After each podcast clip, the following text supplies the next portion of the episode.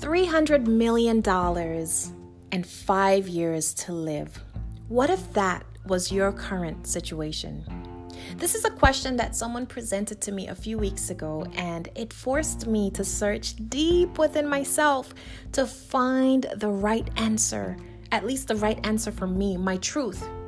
And I thought I would share some of it with you um, to then challenge you to ask yourself the same question. So, when my mother passed away suddenly in 2016, some of you, uh, you you are aware of this. Some of you, you're listening for the first time, so you don't know much about me. But she passed away in 2016, and I was I was like grief stricken. I, I, I was we were not expecting it. Okay, so learning that she passed away was it, it, it just hit me. Not to mention it happened just days before a trip we had planned uh, to a, a destination in the Caribbean, and on that trip, guys she was going to share with me parts of her life that she wanted me to craft into a story. We were going to go shopping. We were going to pray together, we would finally just enjoy some time with one another. Uh, for those of you who don't know, maybe you're listening again for the first time. Um, I live in the United States. My mother lived on the island of Nevis, and so we didn't see each other often. Though I had seen her the year prior, I didn't spend much time because I had to head back to the US for business, for work. And prior to seeing her in 2015, the year before she passed, I hadn't seen her for four years. And so, I mean, I had promised her that I would see her for the summer. I would come back for the summer. That didn't happen. I promised her that I would see her in Christmas. That didn't happen. So I promised her I would see her um, later on in the following year, which was 2016. And before, uh, not long after spring or around spring, she passed away. So that the you know next time never came around you know and so i mean there i was and, and it hit me that wait a minute i had spent so much time all those years focused on making money okay so that i could do something special for her. And it hit me that it would have served me better to invest time in going to see her no matter what i had to offer. And so money wasn't it, it didn't come down to money guys. It came down to time okay? So I, I asked myself well Sileta how did you make such a mistake? How did you miss this? You know? And and from that day forward i vowed i made a vow to myself guys. I told myself i was gonna change my outlook uh in on life on money on time i was no longer gonna make uh, money my focus, but instead I would focus on doing things that fulfilled me each and every day. Can I be honest with you? Even though I was running my own business and I was earning money, um, the trade off was not worth it. I worked with some clients who were very rude, uh, disrespectful, unappreciative. It didn't, at the end of the day, I didn't feel fulfilled. It was good, yes, to be to, to, to have left the nine to five and to be able to successfully um, run a business and, and hire people and take care of myself and be there for my family as much as I could. But at the end of the day, the trade off wasn't worth it.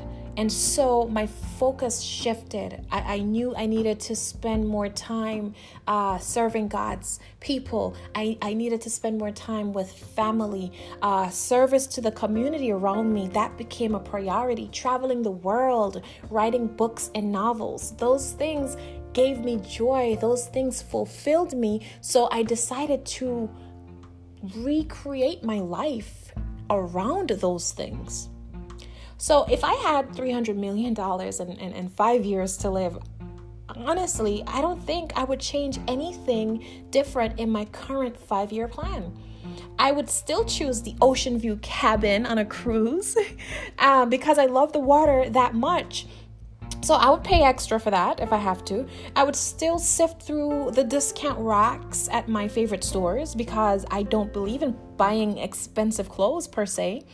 I would still travel overseas several times a year to see my family if uh, you know as needed, as desired. I would still do that. there are some things that I would I would never change.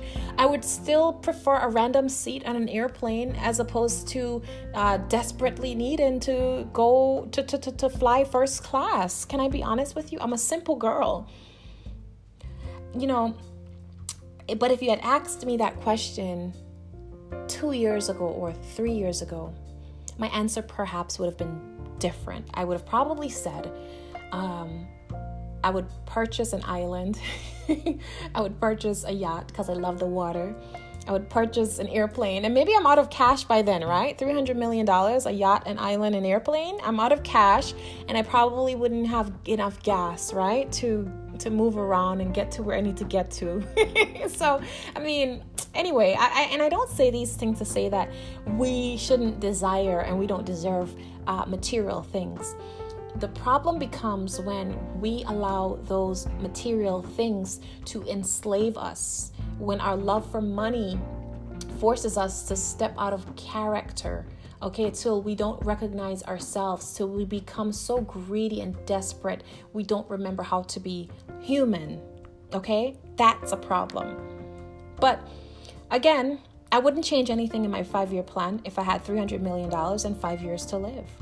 Um, with access to that much money, however, I would definitely uh, place a, a, chunk of it into several high interest uh, investment accounts uh, or not even or i would also work with a financial planner to decide on how best to invest the money to ensure that my family would be secured.